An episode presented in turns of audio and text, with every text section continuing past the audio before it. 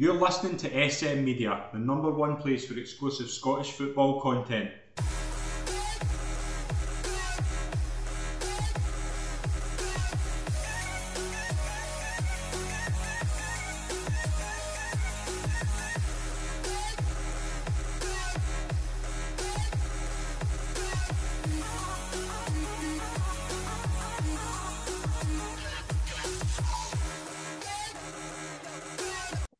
Hi, folks, and welcome to the latest episode of the SM Media Scottish Football Show. I'm Scotty Pike. It's an absolute pleasure to be your host as always. We are now at the final round of games before the World Cup break, and I think a break's been due for a lot of teams. I think a break's been due for us all. It's been hectic for the past few months, obviously, with the return of domestic action, but we're now at the stage where the Premiership is going to be on hiatus until we get the World Cup out of the way to join me to look back in the final round of games. It's a pleasure to welcome Graham Duthie. Graham, welcome to the show. It's a pleasure to have you on.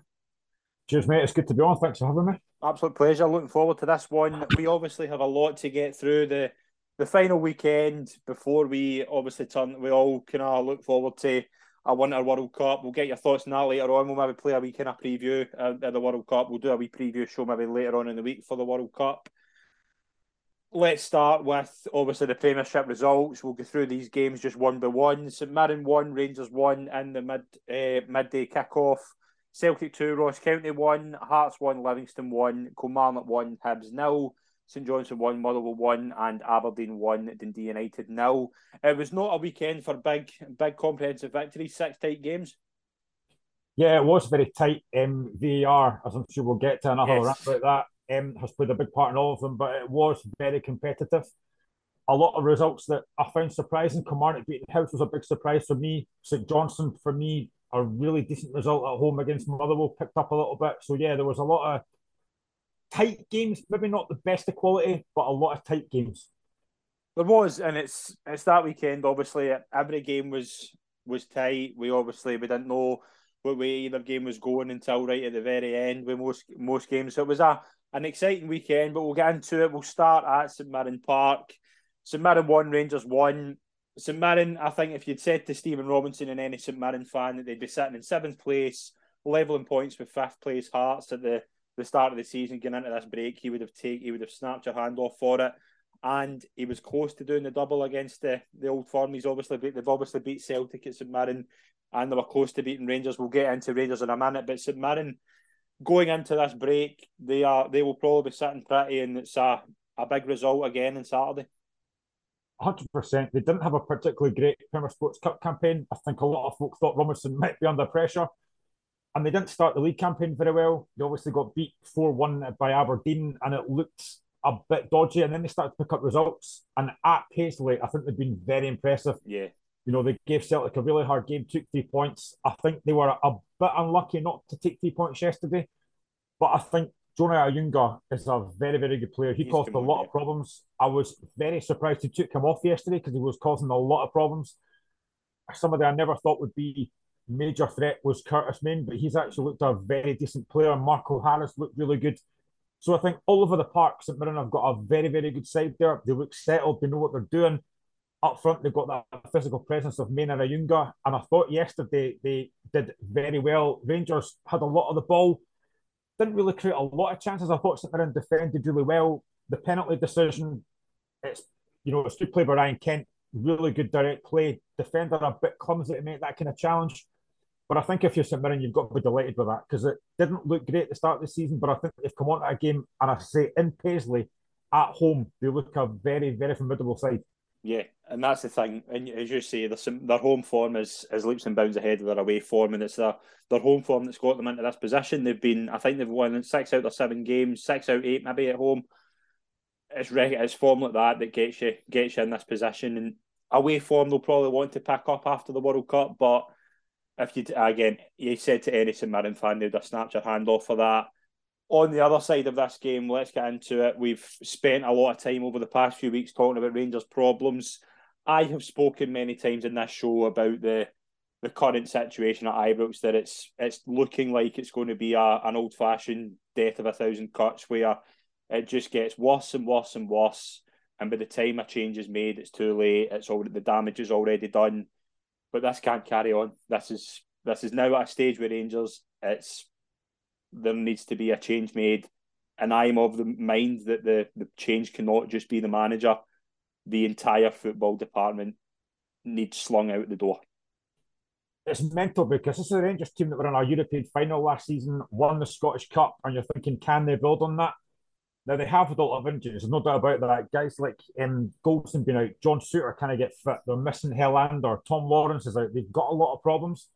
But the biggest problem for me is that certain players are not performing for the manager. Now, prime example of that for me is Morelos. Yeah. I thought it, I thought it was embarrassing yesterday. He didn't look fit. He, the worrying thing is, he doesn't look interested.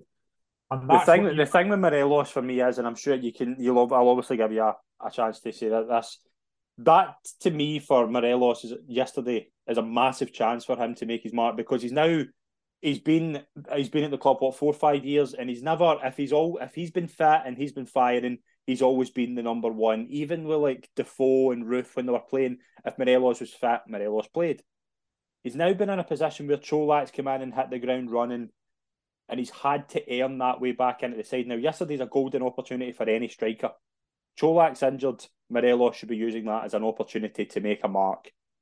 And he, yeah, he was a he's an absolute disgrace. And we spoke about I it before. Sorry, I genuinely think that Morelos' nose is out the joint because Čolak's come in. He scored like 14 goals this season in all competitions. And Morelos now knows he's not number one. But when Čolak goes out, you look to the who's going to bring on it's Morelos. You've got to make a statement. You've got to say, right, I want to get my place back in this team. Yesterday, he was nowhere near it. He looked so far off it. His touch was poor. He's just the way he played. He just didn't look interested in that. For a Rangers fan, must be disappointing. The body language is awful. Mm-hmm. And I go back as, and I also go back to that St Johnstone game a couple of weeks ago that they lost two one. Now, if you lose the, now, I look at John Lundstram for example, who I think is a, who I think is a good player. Mm-hmm but he gives the ball away against St Johnstone and he doesn't run back. He throws his hands up in the air like it's not my fault and just gives up. Yeah. That for that for me is not good enough. That shows a real lack of desire, fight for the jersey. It's like I'm not getting that. It was my fault, but I'm not getting that. And I just think there's a, a real problem with Rangers just now. Again, yesterday, Rangers had a lot of possession. I thought first half, Tillman had a couple of decent chances. Scott Wright was lively-ish. But again, for me, and I've said this before on a few different shows, I like Ryan Kent. I think Ryan Kent's a very, very good player. But whether he's believed his own hype that he's better than he is, I don't know because performances from him have been very, very poor. I thought against Hearts during the week, he made the goal fine and he gets the penalty yesterday. Yeah. But that, that's far too rare. Ryan Kent, for me, should be doing a lot better than he is. And there was a lot of talk about how much Ryan Kent would go for a while ago. Right now, he probably won't go for very much. And Morelos as well. You were talking about how much Morelos will go for years ago. Right now, you wouldn't get a pound for him. I think he's been awful. And it's that thing with the, the contract situation that they've let their contracts run down, and even if they decide to, the, they, they either need to sell in January. There's there's three things they can do with Kent Morelos. They can either sell in January, try and recoup something. They either get them to sign new deals where I think there would be riots outside of Ibrox if they signed these two guys to new deals, or they let them go for nothing and lose massive investments. Now that's that's that to me is the dereliction of duty that this football board are are really needing a, a rocket up the backside for because it's easy. I, I know a lot of people are finished with this with Giovanni Van Bronckhorst and I don't see how it improves. I don't think they will make a change. I think they're not going to make a change because it's going to be a lot to pay these guys off. And I don't think the Rangers board are going to do that. I think the Rangers board will keep this going until it's math until it's pretty much impossible. And I don't think they can bring somebody in as a manager. but Say say it's somebody from a a top championship club who's going to cost a wee bit of money to bring in. They're going to have to pay him pay his pay his club compensation. They're then going to have to back him to the hill in January because that squad needs major surgery. It needs absolute major surgery. It needs a full redo. It should have been done in the summer. It needs done over the next two windows and it needs done quickly. You're going to have to bring in a manager who's going to do that. And are you then going to tell this new manager if if he comes in, oh, by the way, you're having to work off this list that I've had for three years because that's what's going on. And I don't want to hear anybody else say that's exactly what's happening at that club. Ross Wilson has had players for two or three years at a small budget and he's going right. Let's get these in, and by the way, we'll give another year to Allan McGregor and just kick a goalkeeper situation down the road. Who? What manager? What top end manager is going to go and do that? I mean, I wonder if that's the. I mean, I know it's a Premiership job he got at Aston Villa, but I wonder if that's part of the reason that Gerrard left because of backroom staff and backroom stuff. But I just think, even if you look at Van Bronckhorst interviews after a game, he looks and sounds a broken man. It doesn't. It doesn't inspire. Like it doesn't inspire anybody. Like no, and I'm, I think he's been he's been hung out to dry a wee bit by the board because he hasn't been backed. He's had a lot of injuries. But you know as well as I do, it, it doesn't. You could have ninety five percent possession if you're not doing anything with it. If you're not threatening, then it doesn't matter. And that's what that's to me what I'm seeing with this Rangers team now. There's a phrase that goes round that hard work beats ability if ability mm-hmm. doesn't work hard. Yeah. The Rangers, Rangers have got ability, but they don't work hard enough. And I think if you look at just for example, Celtic yesterday, right? They're 1 0 down. At no point in that game did I not think they wouldn't win that game. For Rangers, it's complete opposite. Yesterday at 1 0 down, I didn't think they'd win the game. And that's where the massive difference is. I just yes. that Rangers side just now, even against St Johnstone, at no point when they were 2 0 down did I think Rangers will come back in at this game. Now they got the goal, but they didn't look like they were ever going to threaten. And I think there's too many players in that Rangers team that for me are not doing enough. Again, I mean, you're looking at guys like Rabbi Matondo. Yeah. Is he, is he good enough for Rangers? I don't think he is. And um, again, injuries I know are a big thing, and I, I don't think I think that squad is down to the bare bones because it's been allowed to to just grow bare. It's been allowed to. It's not been refreshed enough. It's been allowed. Yeah, I mean, John Souttar's a good example of this. Now, I I know you're probably the same as me. I'm a big fan of John Souttar, but there's a reason John Souttar's available in a free transfer. It's because he's got a bad injury record. If John Souttar was fully fit and relied upon, he would probably be, play, be playing a better club than Hearts. That's would you agree with that? Yeah, hundred percent. Right, but there's a reason you can get him for nothing. It's because not a lot of teams are willing to gamble on him being regularly fit. I'm a huge fan of Ryan Jack. I've had arguments with people in the podcast with Ryan Jack in the past. I believe Ryan Jack's one of the best midfielders Scotland have. But he's you can't rely on him to play a 12, 13 game run because he's injury prone. Filip Helander has been injury prone. We know these players are injury prone. You you can't rely on them. So why is why are people saying, "Oh, when everybody's fully fat, this team will be good"? Yeah, until they get injured again. What really surprises me is that Gio van Bronckhorst hasn't signed one Dutch player. Now he must surely have contacts in Holland that he can get a couple of players over, and he's not signed anyone from Holland. That's a surprise for me. And it's that thing like it's we're not saying like, oh, Giovanni Van Bronckhorst should be going out and, and getting 12 to 12 and 15 Dutch players and We're not.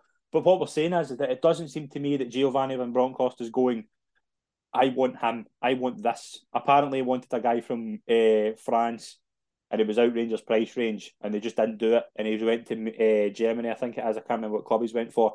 And he's been a revelation. I think his name's Fulgini, if I remember correctly.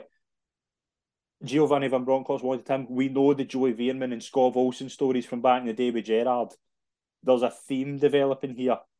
But the thing that gets me with yesterday's performance from Rangers is, is that I'm just looking through the, the subs that were made. Scott Arfield come on for Glenn Kamara at half time.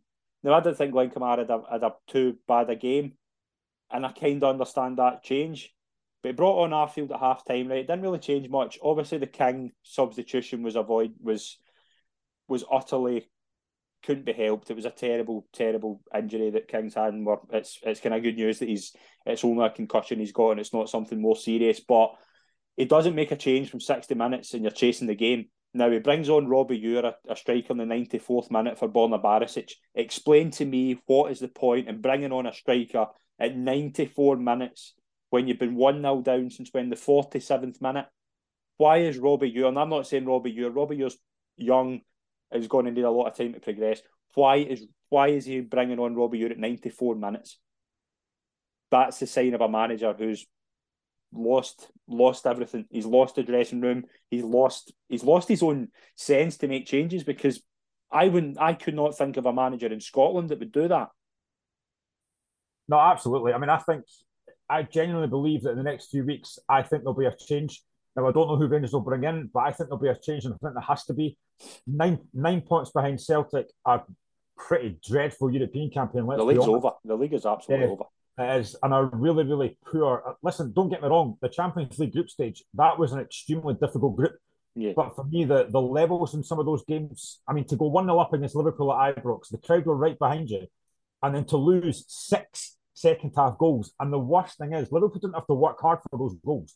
Yeah. I mean, that that is nowhere near good enough. That's performances. That's a that's just so poor. And yesterday again, I mean, Rangers again just they had that they huffed and puffed, but didn't do enough. It's not like the goalkeeper at St Mirren was getting stretched. It wasn't like he was man of the match. There was just nothing there. And I think you watch Van Bronckhorst's interview after the game, he doesn't look like he knows how to change it. And I think even he now thinks he won't be in that job much longer. But if if you make a change midway through the World Cup and if they make the, the AGM is I think it's the sixth of December and I can I can see that being I can see that being really bad and I think it will be really bad because if Giovanni Van Bronckhorst is going to be sitting as manager in that, football problems are going to come to the table. There's a lot of questions going to be asked about recruitment. There's going to be a lot of things asked about the, this board, and I don't think their their character is strong enough to deal with it. But if you if you make a change midway through the World Cup, you're then asking a new guy to come in, where maybe a week, two weeks to, before a massive run of games that could determine the season. Home to Hibs, away to Aberdeen. I think they're at home to Motherwell, and then at home to Celtic. They're four massive games, and you're asking if if you're changing it midway through, if you're not changing it now and giving this new guy four or five weeks to work with these players, you're then putting a guy in a massive situation. hundred percent, and I think I've said this to a couple of mates as well. What surprised me is that before the transfer window shut, that Rangers didn't sign at least three or four more players. It was a very quiet end of the transfer window. That was a major surprise to me. Mm-hmm. I mean, I, I kind of feel sorry for James Sands and Leon King because Yeah. I mean, they're they're decent defenders, but they're not up to the standard that you need. And you know that injury yesterday, to Leon King. I hope he was okay. It looked a bad one, but even if you look, even if you look at the goal, he tries to take a touch, just clear it. I mean, And, that it's, and it, and it takes away it takes away because the save for Al McGregor is magnificent. It is. And then two seconds later it's all for nothing and it's it's just bad and I just don't see how it gets any better without a complete change in personnel and we'll look across the city at Celtic and we'll you mentioned there about Celtic came from behind to beat Ross County, a very resilient Ross County team. We will get your thoughts on the penalty in a minute because I've got a wee bit of a rant I want to go on here about that. But Celtic come from behind, as you say, and this is the thing for me with Celtic. Celtic go 1 0 down, and it's a ridiculous penalty decision, and it is. But Celtic use that as fuel. Celtic didn't Celtic did not play great in the first half. Celtic were lucky not to be behind in the first half, actually. But they kick on from that. They, they take it as a, oh, wait a minute, we need to get our act together here. And within within 16 minutes, they've turned it round and they're in front. And that's the champion's mentality. That's the sign of a good side. And that's the side of a team that's winning, that's going to win this league. And they've won, and the league's over. The league is over. And Celtic, again, they just keep going. It's not brilliant to watch. It's not the spark that we've seen in the past from this Celtic team. But there's but there's runs you need to go on where you just need to grind out results and win games, and this Celtic team are doing it, and they're getting into this break in a fantastic position. hundred percent. When you're Celtic or Rangers, all that matters is winning the title, and Mhm. Celtic are on the road to doing that already, and it's not even Christmas yet. And I think again, at no point did I think they wouldn't win that game yesterday. Once they get the equaliser, it's just a case of how many will they score. And I thought Ross County did really well. I thought they kind of stifled the Celtic attack. I didn't think they gave them a lot of chances. Celtic dominated possession as you'd expect. But even the equaliser, it's a great play from Hatate. You know, he takes about three He was the game. absolutely magnificent all game. I- He's been I- he's been a revelation this um, this season actually because when he came in, he came in in January and he had that great wee start he obviously his first game against Hibs he was brilliant. He had that wee run. He obviously scored the double against Rangers, and he kind of went off the boil a wee bit. But see, this season he's kicked on massively. Yesterday he was everywhere, and I thought he was magnificent yesterday. I mean, Japan must have some side if he's not got World Cup. I know. He was he was absolutely brilliant. That creativity that he's got to take three players out the game, and it's a great finish for Turnbull as well through the legs of Laidlaw. It's a really good finish. Haksabanovic's goal again, a really good finish and good play. again You won't see a better finish than that all weekend. It was Oh. unbelievable. It's and I'm a big fan of Haksabanovic as well because he he seems to be everywhere as well. He just has that versatility that you. I mean, for two million quid, he's looking an absolute bargain. He does, and he started to add goals to his game now. I think Yeah. that's three in the last couple of games. So he started to add goals. So Celtic, while they're not playing brilliantly yesterday, they've managed to grind out the result, and that's all you need. and to go nine points clear this early in the season, I mean, they are looking very, very strong. And I just don't see, I don't see where else they're going to drop points just now, right? To be honest. Yeah, I don't see, I, I don't see Celtic losing the title. I think Celtic are winning this title. I think Celtic win this title comfortably by double figures. I think they're just rolling on. As I say, they're not playing, they're not brilliant. It's not the same at the start of the season where they were blowing teams away, they were scoring nine at Tannadice. They're not, they're, but they're, they're digging games out. And Ross County, I think, as well, I think we need to give a mention to them because a couple of weeks ago we were talking on here that the, it looked perilous situation. They weren't scoring goals, they weren't really getting much going. And in the space of a week, they're out of the drop zone and they're just, I mean, you, you obviously don't pick up any points on Saturday. They weren't expecting to. But Malcolm Mackay will take a lot of confidence from that from that game and we'll go into this break thinking I'm in a I'm in a really we're in a good position here. We're in a better position than we were two weeks ago. Yeah, definitely. I mean, he said after the game he was proud of the performance, and he should mm. be. Mm-hmm. So their season's not going to be defined by results at Celtic Park. They competed really well. They weren't embarrassed. They had they had two or three really good chances, just weren't clinical enough. And I think he'll be delighted with that. I think at the start of the season I worried for them. I didn't really see where they're going to score goals from. You know, losing like Regan Charles Cook and Hungbo, I thought they might yeah. struggle. But Jordan White's chipped in with a few goals. The boy Hiwula looks a very, very good player. I like him a lot. And they just look a, a decent side. So, you know, they can come back after the break, regroup, refreshed, probably a few more players in January. Mm-hmm. But I think they'll be absolutely fine. I don't think they'll be top six, but I think they'll be fine. Yeah, I think I, I, I can see a big improvement in the past couple of weeks. And we will get to obviously the, the Ross County penalty. Now, this is a this is a, an interesting one because I don't understand what Matt O'Riley can do there. And I know what I've not seen anybody disagree with that. What I don't understand though is the referee gave the penalty. Now, if as the rule, the rules are something that I need explained to me because I don't understand how this is working with a handball. And I'm seeing it in England and I'm seeing it in other games I'm watching abroad as well. So it's not unique to Scottish football. This handball rule is a shambles. But the referee gives it and then VAR doesn't overturn it. Now that says to me that the referee has got it right because it's in line with the rules. But what can Matt O'Riley do there? That's not Matt O'Riley is not going there to try and to try and deliberately hand the ball handball the it's not denying anything. It's the ball direction isn't going to it's not a penalty. It's not a penalty in anybody's mind. So why what is this rule all about? right, I was on a show earlier on, had a rant about this. I'm going to do it again. but Matt O'Riley's hands are by his side. Mm-hmm. There is nothing he can do to get out of the way of that. No. It's an absolutely shocking decision. And VAR, we were all told at the start of the season that I think it was Ian Maxwell said that VAR is going to be horrendous for the first few months. Yep. It's horrendous for the first few weeks. Now, VAR's the technology. That's not the issue. It's the officials that are using it. What on earth the guy in that room sees that thinks that's a penalty is ridiculous. And what makes it worse is the referee gives it. I mean, that's the second week in a row. For me, even the one, even the one by Bernabei against United, that's not a penalty either. I just think these referees have been absolutely dreadful. There's more decisions to come in the next couple of games that we're going to talk about, but the decisions yeah. this weekend have been absolutely ridiculous. And I just see if I'm a, if I'm a man, if I'm a manager, I'm saying to my player from now on, see if you get the ball outside the box, hit it at the hand because it's a penalty. That's the problem. That's, that's the problem you're going to have. That's the problem you're going to have. But wait, with, with VAR now, I agree that it's been a bit of a riot, and I think we all knew it was going to be. But we've saw we saw it in Saturday work to a degree because Kevin Clancy, for some bizarre reason, thought that Ryan Kent dived.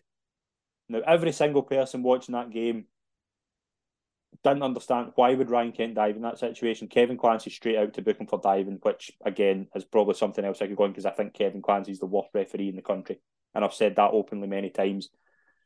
But VAR overturned that. VAR agreed uh, disagreed with the referee, had the referee look at it again, and they got the right decision. So VAR did work in that regard. But as you say, the next game, the Celtic game, how can a referee go look at that either on the field or on t- a television screen and say that's a deliberate handball. That to me is the issue here. Before VAR came in, there were 63 games played and there were 17 penalties given. Yeah. there's been 30 games since VAR came in, and there's already been 19 penalties. Now, you could probably go back to pretty much most of those games and say that's not a penalty. Mm-hmm. But the inconsistencies for me are what's causing me the biggest problem. You're seeing some referees giving stuff and other referees not. You're seeing some referees going to the monitor and some referees not. It is so inconsistent. For me, now the World Cup break is here, I would be getting every single official in a room and saying, We're sorting this out. So when you come back after the break, you all know what you're doing because this is an absolute farce. And again, it's the time it takes as well. In the Hearts game yesterday, there were seven minutes added on. We'll get to that. All because that was all because of VAR. Mm. It's an absolute disgrace that these officials, even with the help there, this is what that was brought in to help the referees, and they're making it worse. Aye, and it's probably a good time to jump into that Hearts game. A one-all draw for Hearts home to Livingston. Livingston took the lead through Stephen Kelly. Stephen Kelly then missed a penalty through a red card from Kye Rowles, who's going to the World Cup, I believe, with Australia, and I think he deserves it because I think he's been a revelation. We'll get into that later on. But Hearts dug at it. They got the the equaliser through Josh Ginnelly in the 97th minute. But before we get into the game, as we say about VAR, I watched I watched Sportscene. I saw the, the Robbie Neilson reaction, and he's he's looking at the referee with I, a pretend watch on. That's the issue here. It's taking too long and it's as you say, it's ruining the flow of the game. Well, I watched the whole game, um, and Robbie Neilson after the game rightly said that nobody had a clue what was going on, and mm. that's that's the problem. There were so many decisions in that game that Greg Aitken got horrendously wrong. In the first half, Hearts dominated most of the possession, had a couple of decent chances. Shankland should score early on, but plays yeah. it over. I think he should score. Ginnelly has a chance later on. I think he should score, but there's two penalty decisions in that first half alone. They didn't show it on Sportscene yesterday, but there was a handball in the first half that wasn't given. And then Cammy Devlin is completely wiped out by the goalkeeper and it doesn't get given. That's a penalty for me. Second half, penalty decision for Livingston. Yeah, it's totally right. Carroll shouldn't. I think Carroll has been brilliant, to be honest. Yeah. Doesn't need to make the challenge. It's a poor challenge. Great save again by Craig Gordon. But then later on, you've got Hart, the Hearts goal now, in the build up to that, I don't think it's a foul on Nouble. I think Nouble stays on his feet, but Alan Forrest handles the ball in the build up to the goal. Ginnelly then scores from that. Now, Ginnelly doesn't celebrate, and I'm convinced that he doesn't celebrate because I think he's going to get chalked off. Mm. And I, at the time, I didn't know what was happening either. Three minutes it took for that goal to be given. It's an absolute joke. Nobody had a clue what was going on in the stadium. Nobody knew what was going on in the touchline. It's just getting an absolute fuss right now. Mm-hmm. Right, and it's as you say, it's going to be something that needs to be. And this is the thing with VAR. It was meant to come in after this break. It was meant to be.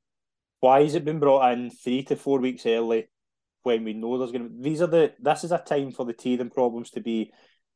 You, we work in jobs where technology comes in. Technology comes in to help us be better at their jobs. We are never ever given technology when it's not ironed out. We have we are always told to wait until it's 100% ready to use, and there's not going to be teething problems. So why has this been rushed forward four weeks when it's still to be ironed out? And I don't think the referees are fully equipped to use it, which I think is another big problem. Why has this been brought forward? Because now you're in a World Cup break, and I tell you right now, the the referees have got to get round the table maybe two or three times a week from now until the, the play resumes in the middle of December of like quick fire classes and get this get the referees up to speed in this because this has been a shambles, an absolute shambles. And Ian Maxwell right now should be sitting embarrassed with himself in the comment he made because he said it's going to be horrendous for three months. He's the reason why, because he brought it out earlier than it should have been brought out, because they, there is no organisation at that Scottish Football Association even if you look back to Celtic Motherwell a couple of weeks ago, there's a really, really poor challenge on um, Starfelt. It doesn't mm-hmm. get, he doesn't even get booked. Yeah. Yes, yesterday, Alec Cochrane makes a really poor challenge on Nicky Devlin. Again, nothing gets done. I think that's a red card, by the way. I think it's a red card as well. We should be doing it in the mm-hmm. men. So again, that doesn't get that doesn't get a red card either. So these decisions, you're talking about these things could cost teams, maybe not Celtic winning the league, but these could cost teams potentially top six. Yep. It could, it could cost teams getting relegated. You're you're playing with people's livelihoods here. You've got to get these things right. That's why VAR was brought in to help you, and you're making a mess of it. You've got to yeah. get calls right. Yeah, but only in Scottish football would be brought out midway through a season and there'd been nothing asked about it. It's been a shambles, and the SFA should be embarrassed by the way they've they've been throughout the whole thing. But on to the game, I've got to say, we'll touch on Hearts in a minute, obviously, because I know you'll be keen to, but Livingston can take a lot of credit for their performance. They're really unlucky not to get the result. And we have spoke about Joel Nouble for so many, so many times in this show. He was an absolute menace yesterday, and David Martindale was right to put a price tag on his head the way he has because he is a he is a real player for that club. I'll be very surprised if Nouble still at Livingston in January. He's no disrespect to Livingston, but he's too good for them. I thought he caused Hearts a lot of problems yesterday. Mm. But the thing is, he's a big guy, but he's a good footballer. He knows yeah. he knows how to use his strength. He's quick. He's good on the ball. Maybe doesn't score a lot of goals, but he's a real. He causes that havoc factor. I thought he was great yesterday. Mm-hmm. We just couldn't. Sibbick and Rowles were just ragdolled by him a lot of the time. Yeah. I think Livingston have had a great season, sitting fourth in the league. I've said before, I think David Martindale is one of the most underrated managers in the league. I think he does a magnificent job with what he's got. He gets the best out of a, a team that maybe people look at him and think, oh, not a great side, but I think he gets them playing as well as they can. I think Livingston have had a fantastic season. Martindale's a great manager, and for me, Joe Nouble is an absolute handful. Yeah, absolutely. Hearts, on the other hand, I think if I think Rangers are probably a team that were looking for the break to come, but Hearts will be up there as well. They've been ravaged with injuries. They've played a lot of football. Their squad's been decimated. The break's coming at the right time, isn't it? hundred percent. We are. I don't want to make excuses, but the players that we've got out, they would all be starters. We've got about six players for me that would all be starters. It's good to see Halkett back as well, isn't it? That was great. That was a massive boost mm-hmm. to see him back in. And I think we do need our players back soon. I think it's a great time. I think the fact that we played these European games and played on a Sunday, then playing Wednesday, I think we do need this. And I think the fact that we're only about three points off thirds, sitting yeah. fifth, when we come back, we've got two home games against Kilmarnock and a game in hand against St Mirren. I think we're in a decent position, probably better than I expected us to be in at this point. So I'm quite happy with the way that's gone. But then again, there's a lot of Hearts fans that still don't like Robbie Neilson. And if we get beat, it's Robbie Neilson has to go. We didn't lose yesterday. But again, you go on the Rustin Hot Twitter and Hearts fans are saying, oh, Robbie's negative tactics cost us. No, they didn't. We were mm-hmm. we lost we lost a man.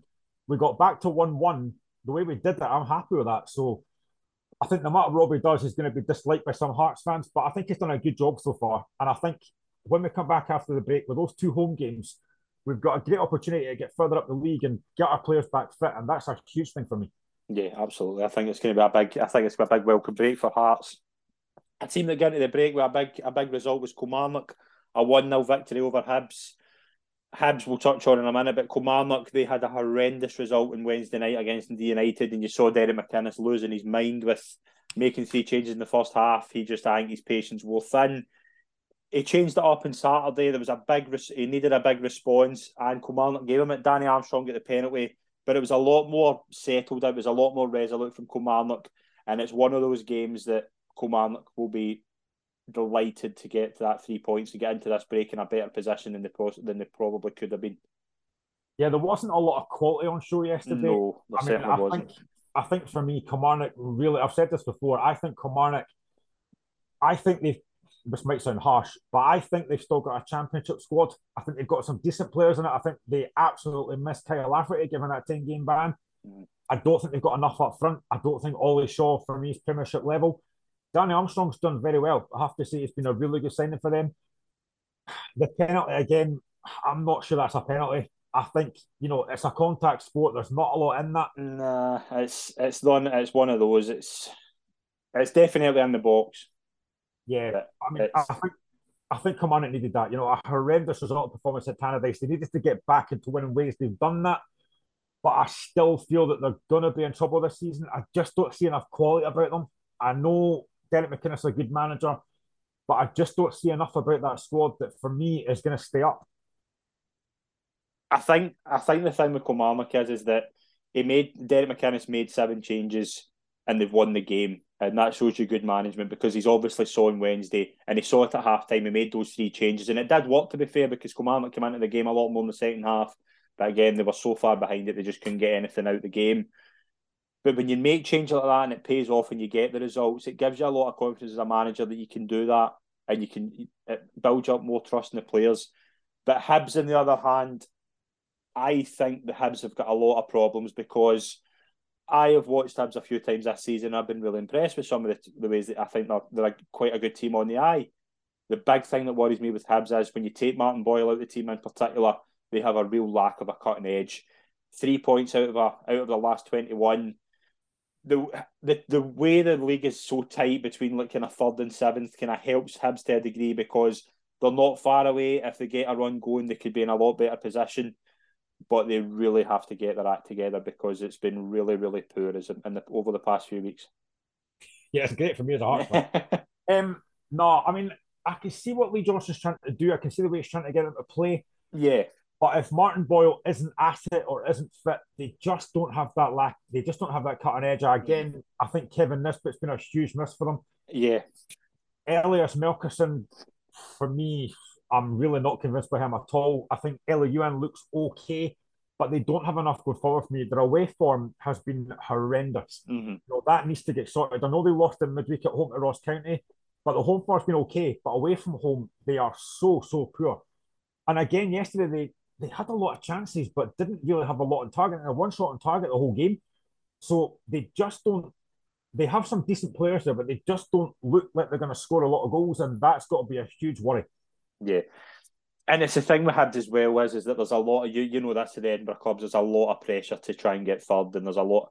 A manager doesn't get time, and we've seen that so many times in the past. I mean, Hearts and Hibs are probably went through as many managers as any any team in that league, and you don't get that time. You even if you see a philosophy or a, a way of implementing a philosophy, it, it does work occasionally, but you don't get the time.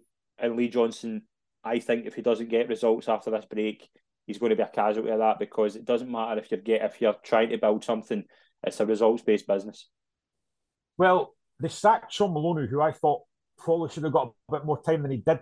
I can understand why they got rid of him, but I thought he deserved more yeah. time. And I think managers do get sacked very quickly, very easily these days. I think Lee Johnson will be fine, but he has to start picking up results, especially for home, because they do at times play some decent football, but they just don't have that cutting edge. And if you're not scoring goals, you're going to have massive problems. Mm-hmm. They need they need Kevin Nisbet back. They need Martin Boyle back after the World Cup, fighting fit and ready to go. And I think they need a couple of more signings in January as well. Harry McKirdy, I've not been massively impressed by either. Mm-hmm. I think they just need that little bit of spark up front. But I mean, again, I've said before, and I'll keep saying this. I personally, and I'll get shot down for this, but I've said it before. So I personally think Ryan Porteous is one of the most overrated players in the league. I've said that numerous times. I'm not. Fa- I've never been a fan of him. No, I think he makes far too many mistakes. The goal against Ross County the other week, I don't know what he's doing. Yes, he played well for Scotland in that game that he played, but I think he is far too prone to mistakes. So I think Hibs have got have got problems, but I think they'll be fine again. But they have to start scoring goals, and they need they need to get that quality back soon and I've never been a fan of his character. I think there's a player. I've said it before. I think there's a player there. I think there's a. I think if you you take everything away, like his his character and his personality, I think there is a player there. But I I, I do see he, he does make a lot of mistakes, and I think at times he's more focused. He's he's more focused in his own game than he is kind of. At times when he's playing with a partner, I think he can put his partner in a lot of bother because he's more focused and try to be the main man in that defence. And I think at times he can slip up. But again, Hibs will be. They're not sitting in a terrible position. That's the thing with Hibs. They're only, I mean, they're only a point behind Hearts.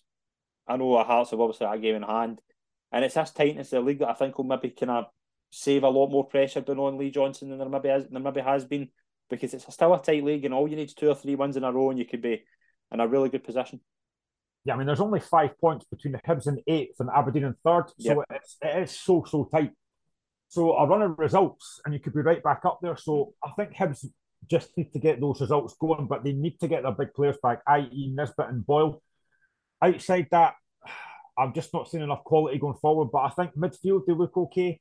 Mm-hmm. Chris, I think Chris Cadden's a very, very good player on that right hand side. Yeah, they are are are badly lacking Kevin Nisbet. They, I mean, the electrician Doidge go to Kilmarnock. That hasn't really worked out that well either. So they just don't have that quality up front for me. Yeah. We'll move into the next game. St Johnstone won, Motherwell won. Quite a scrappy game. There wasn't a lot of quality here, but probably a fair result. The thing with St Johnstone is St Johnstone will probably be happy with a draw more than Motherwell because St Johnstone are sitting I think, in a good position. Obviously, that big win last week. They're sitting in 21 points. They're sitting in the top six. Again, Callum Davidson will, will say that's a massive. He'll be delighted with that. And it's it's one of those where they're beginning to get a lot deeper in terms of squad, and it's a month break. Everybody gets a bit fatter. I think St Johnstone could kick on from that. I really do. They've been the surprise for me. Again, start of the season, given how poor they were last season, there was a lot of pressure on Callum Davidson. I think wrongly.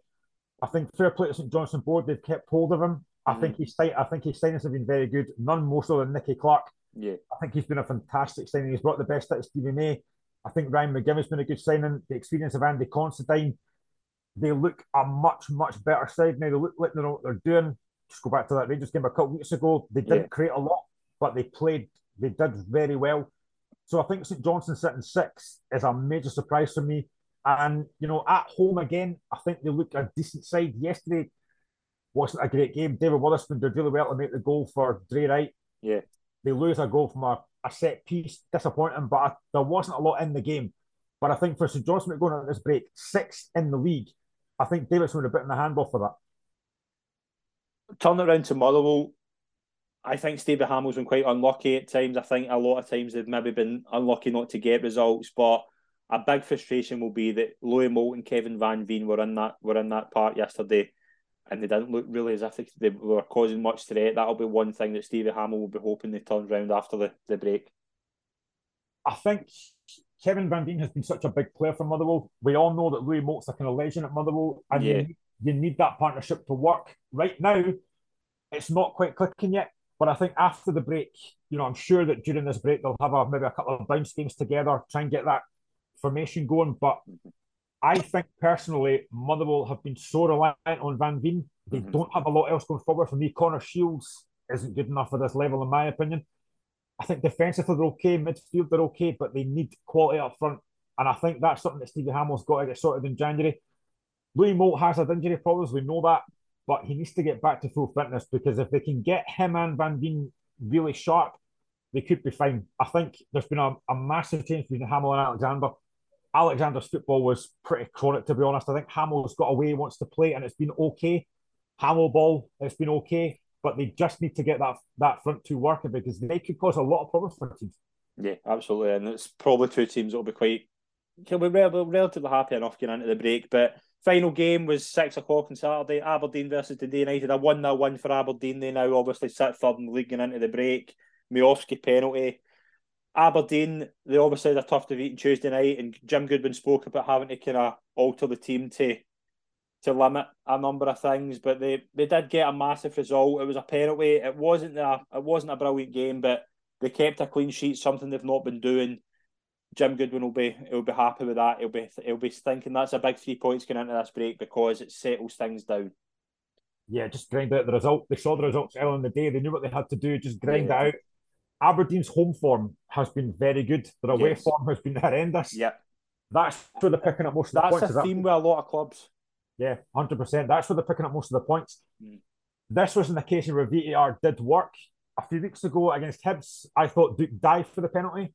That obviously didn't happen that day, but yesterday it was a penalty. It yeah. was quick. It was decisive. That worked. Miovski, good penalty. He's scoring a lot of goals for Aberdeen. It's been a good signing. I think Duk's been really good. But, you know, Aberdeen granted the result. They weren't great. I thought they had some chances in the first half. But to be fair, second half, I thought United played very well. You know, they had two or three really good chances. Has to make a couple of really good saves. So I think Aberdeen will be delighted to get three points going out the break, third in the league. I think they can kick on after the break. Obviously, they've got a difficult game after that when they go to Rangers. Mm-hmm. But, you know, Aberdeen will be delighted. Jim Goodwin's got to be delighted. But as with a few teams, he's got to sort that away form because the away form is going to stop them finishing higher. Yeah, the D United obviously going to the, the winter break bottom. A team whose away form has been bad as well. Three points from seven games away from Tannadice. Liam Fox will need to use this break to really get this team going because sitting bottom of the league getting into a winter break is never good. And things have been obviously tougher than the United, but he's been getting to get like Wednesday night was a good example. We can see what this Dundee United team can do, but away from home they need to improve. Yeah, and I thought second half they did well. You know, Dylan Levitt lays a chance on a plate for Fletcher, which for me he should score. Yeah. But you know their away form has been poor. But I think there's positives they can take from yesterday. They mm-hmm. weren't they weren't embarrassed. You know Aberdeen have been renowned for hitting four at home. Yeah. They restricted them yesterday. So I think United can take a lot of positives from that. And I think Liam Fox will grow into the job. I mean, it maybe wasn't the ideal appointment. He's a very, very young coach. But, you know, that's where United have gone down. I think he'll do fine, but he has to start picking up results. He's got experience there. Stephen Fletcher, I think he can score goals. He should have scored yesterday. I think Dylan Levitt's a good player. Middleton's a really good player. So they've got quality there. Mm-hmm. But I think, again, like a lot of teams, this break has come at a very good time for them. Yeah, absolutely. I think the breaks came at came at the right time for a lot of teams, and it just shows you that this World Cup break is weird and it's a, a weird time. But I think I, I think you've seen a lot of teams are, are quite happy to just get it and get a few things going in the, the winter break. A lot of teams are getting out for kind of training camps and things like that. But it's a it's a welcome break for a lot of sides. It is. I mean, it is a it's a very random time. You know, you're watching World Cup games at Christmas. It does feel weird. Yeah. But, I mean, the kickoff times are actually quite reasonable. It's not like three o'clock in the morning. They're actually decent times as well. Yep. But it's not. I mean, listen, I I love football. I was brought up in World Cups and European Championships. I love World Cups. This one doesn't feel like it's got the same hype around it, which I understand because human rights stuff and it's in Qatar and it's a weird time. But I genuinely get buzzing for World Cups. I think there's potentially seven, eight teams could win this. And I think once the tournament gets a bit further into it, once the group stages are done, I think a lot of more folk might get into it, but it's the fact that it's November, it's the fact it's in Qatar, and there's not been a massive build up to it. Right, Graham, who's going to win the World Cup? I have a sneaky feeling for Belgium. I think they've got I've got they've got a very good squad. They could have been a nearly men for a while. I really like Kevin De Bruyne. They've got a fantastic squad. That would be my outside bet. But I think for me, I think France look very strong. Kylian Mbappe, just a fantastic player. So I think France being the holders, you've got to fancy them. But there's a few teams could win this. I just think it's going to be really exciting. There's a lot of groups for me that look really exciting. Spain and Germany in the same group. Yeah. That's, that's mental. I think there's. I just think it's going to be a great tournament. This the more it gets into the kind of knockout stages, but I just have an outside bet for Belgium. I think I'm going to side with Argentina. I've had Argentina in my mind for a long time. Everybody knows that knows me Messi Ronaldo, I've always went with Messi, and I think this is going to be Messi's golden moment. I think he's going to solidify his position. Argentina could play Portugal in the final. I think that could be the final. I've I've got a wee name the finalist bet going. I'm going with Argentina, Portugal. I just think they're two teams that can do well. Brazil, we know what they can do. Do you give England a chance? Do you think? I know England are getting into this in poor form, but they have a good tournament record under Southgate. Do you give them any say in that? Do you give them any chance of getting anything here? I hope not. But they've got a very easy group for me. You know, Iran, uh, who is it? Iran, USA, and Wales. It's a group they should get out of. I think there's a lot of England fans I've seen are not happy with the squad they selected. It's kind of very old, and there's not a lot of you know there's decent players in there, but not a lot of quality in there. So I think they'll probably get to around the quarterfinals, but I just think there's too many other better teams in there for me. Yeah, I think I, I don't think they're getting into this in good form at all. And I think it's interesting. I do think they'll get out the group, but what they do after that, I think, could be very interesting. They've got a good tournament record. They could do something, but I'm not convinced that they're, in the right position to do it. The World Cup's going to be interesting. We will be, be doing a couple of World Cup things over the next couple of weeks. I'll I'll keep everyone up to date with that. But let's have a wee look at the championship. We've got some games to run through here. Hamilton two, Ayr three, and Friday night. Arbroath one, Cove one, Dundee two, Raith Rovers nil. Morton 2, Partick Thistle 1, and Queen's Park 2, Inverness 1. The Ayr train keeps on going. I watched their game on Friday. I've been impressed with Ayr throughout the season so far. I think Dipo Akinyemi is a great addition to that Ayr side. And they extend their lead and they're just they're rolling. They're just keeping going. They're finding ways to win. It was so it was so tight against Hamilton who kept kept at it, they didn't give up. But Ayr found a way to do it, and that's if Ayr are going to mount a title challenge, these are the games they're going to have to win again, a bit like Nouble, I don't think Akinyemi will be at Ayr United for a lot longer. I don't think so uh, either. He is far too good for the championship. He's a far, far better than the teams in that league. I think Ayr have been fantastic so far. You know, if you'd asked them at the start of the season, I don't think anyone would have said yes. But again, the championship is such a tight group. I mean, Ayr United in first and 28 points, Partick Thistle are in seventh and 20 points. It's so, so tight. But I just think Ayr United looks very, very impressive. Hamilton they worked hard, but again, it's just that that lack of quality. You know, they're sitting bottom of the league, and I don't think they played that badly, but they just can't pick up results. And at home, you've got to pick up results. But Ayr United, just a juggernaut. And if they were to win this league, it would be fantastic. It really would. Yeah, big wins as well for Morton and Queens Park, and it's it's tightly bunched. Morton and Queens Park obviously keep their their wins going. Morton and Dundee are three points behind there, and Queens Park are four. That's three big wins for them, and obviously when you when they're going winning Friday night, all they'll be wanting is three points, and it just puts the pressure on here. It does. I mean, the games this week were actually decent games. You know, I kind of thought Dundee would beat Raith, but two goals for that Robinson and I think Dundee are looking at a good position. Gary Bowyer will be quite happy with the way things are going just now. Yeah. You know, Raith Rovers getting Lewis Vaughan back from injury is huge because he's got so many injury problems. Getting him back is massive. I just think the championship for me is probably the best league in Scotland just now. It's so tight, so compact. Anyone can beat anyone. Mm-hmm. And there's so many teams that deserve to come up for me already. I mean, I think the Queen's Park story has been fantastic. Mm-hmm. You know, they've done a great job there. I just think it's such a such a good league. Yeah, absolutely. It's been one of the best leagues of the, the season so far, and it keeps going. The other three leagues stay stay going throughout the World Cup, so we'll still have we'll have our Scottish football fix, and it'll be good to see how these leagues develop over the next few weeks. League One, let's just run through the results. Airdrie one, Peterhead one, Alloa five, Queen of the South one, Dunfermline two, Clyde two, Falkirk two, FC Edinburgh nil, and Kelty one, Montrose three. I think the story of the, the day has to probably go to Clyde. They were 2 0 up away to the league leaders Dunfermline. Jim Duffy's obviously new in the job. Dunfermline come into it, two penalties from Kyle Benedictus has rescued a point for the league leaders. But Clyde, that'll be a massive boost for them. I know Jim Duffy's commanding his, uh, but immediately going to East End Park, I know being 2 0 up and not winning the game is frustrating, but it's a big point. That's a huge point. Duffy's got to be delighted with that. You know, Jim Duffy will do a good job there. Plenty of experience. He knows what he's doing you know, to go away to Dunfermline, which is not easy place to go, and I'm sorry, but it still sounds mental that Dunfermline and Falkirk are in League One. Mm-hmm. It just doesn't. Their Premiership teams in name really, but it just sounds mental. So I think it's a great result for Clyde, and they can hopefully build on that now. You know, get a few results in the bag, but that's a great result, and you know, Dunfermline will be probably quite happy they managed to get a point out of that, even though they're at home. They'll be glad that they've not got beat. Yeah, absolutely. Falkirk, Falkirk obviously closed the gap now to five points as the Montrose with big wins. Alloa 5 1 1 over Queen Queen of the South. Again, it's Dunfermline, they're, they're still probably favourites to win the league, but Falkirk and Montrose, they're, they're putting pressure on them. And again, Alloa, that's a big result against a, a team like Queen of the South.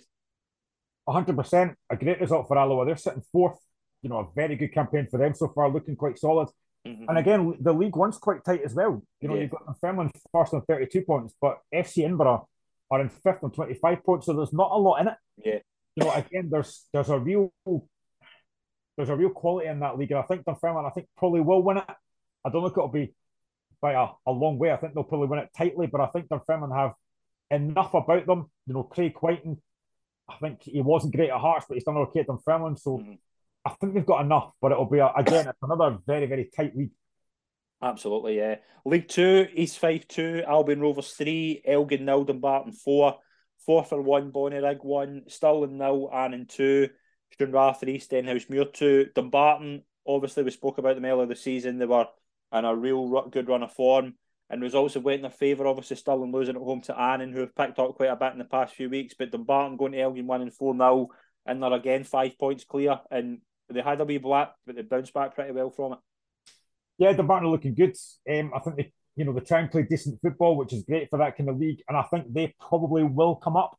But again, I think it'll be difficult because it's a difficult league. Stirling I've done well. Mm-hmm. For me, the probably I wouldn't say the biggest surprise, but I thought Bonnyrigg started the season so well. Yeah, I've been surprised just, at how they've uh, dropped. Yeah, they've just really slipped. You know, since second bottom, they just can't win. I think that's a big result for them getting a draw at Forfar. So you know, they need to try and build on that. But again, these leagues are great. They're so competitive, but I just think Dumbarton might have more than enough quality to come up. Yeah. And obviously, as well, I, I think one of the results of the day is Albion Rovers going to East Fife and winning 3 2, and it takes them above Bonnyrigg and Forfar. That was a big result. Forfar, obviously, I think Gary Irvine obviously lost his job during the week, but Forfar will be looking to to get out of bottom spot because I don't think Forfar should be in bottom spot. They're a, they're a decent squad. They've just been really, really struggling. But a big result for Albion Rovers. Yeah, hundred percent. To go away from home anywhere, win three two is a great result. Yeah, it's going to, be a massive boost for them. Again, I think Albion are a decent side, but that's a huge three points for them. Disappointing for East Fife at home. mm-hmm. but it's a massive result for Albion Rovers and they need to kick on. Yeah, absolutely. But we're now getting to the point where the we're going to go on a bit of a hiatus for a couple of weeks. The Premiership isn't hap- isn't obviously here, but we will obviously be keeping everyone up to date with the Championship, League One, and League Two. We'll do wee roundups and things like that. But the show will be kind of going off for maybe a week or so, just to we get into kind of World Cup fever and things like that. But Scotland do have a game. Scotland will play Turkey in a friendly. The World Cup is on, but Scotland obviously have a game against Turkey it's a friendly more to just kind of Celtic aren't obviously sending players, which we obviously spoke about during the week, but it's a it's more a case of with Steve Clarke getting some players some minutes in the international internationals and just a kind it's just a week and a I think it's just a a game just to see how things go for Steve Clarke. I quite like watching Scotland, but I'm struggling to get excited for this. for, a, for a friendly away to Turkey, I thought it was a great opportunity for Steve Clarke to maybe bring some other players into the squad. Yeah. Just to give him a bit of game time, but he's not done that. He's he's basically pretty much brought the experienced squad. I don't think there's any point in that. Bring a few more youngsters in, you know, bring a like to Lawrence Shankland and see what he can do. I, I just think there was no need to bring such a, a strong squad. Trying a few more players out, see what they can do at this level. It's a mm-hmm. friendly, it means nothing. So I'm not I'm not overly excited by it, I'll be honest. It's it's a weird one because obviously it's a friendly. I, I think a lot of teams, uh, a lot of international teams haven't qualified. They're doing friendlies anyway, so there's no harm in it. But I did think he would maybe bring in about four or five. Like I, I know maybe like you'll probably say about the likes of Barrie McKay. Can I get him in? A, it's, do you know what I mean? There's a lot of players there. Like Lewis Ferguson's doing well abroad. It's a chance for these players to kind of get some international minutes in, and it, it will be interesting. I think Turkey are quite a decent side, so it'll be a good test. But we're obviously getting it. we're at the point now where we're, we're going to wrap up the show. Graham, it's been an absolute pleasure to have you on. Thank you very much. I've really enjoyed it. Cheers, mate. Enjoyed that. Brilliant. Thank you very much, everyone that's tuned in. Please follow us on social media for more consistent Scottish football coverage. We'll have a lot of roundups and obviously West of Scotland show beginning out as well. Road to Cheltenham starts on Thursday. We have obviously a Cheltenham anti post series will kick off on Thursday and run every week from now up until the festival in March. So tune in for that. There's going to be a lot coming up over the next few weeks, and obviously we're getting into the World Cup. We'll have a few World Cup things going out. So please, everyone, tune in for that. Thanks very much, everyone, listening, and we'll see you soon for the next episode of the Scottish Football Show. Cheers.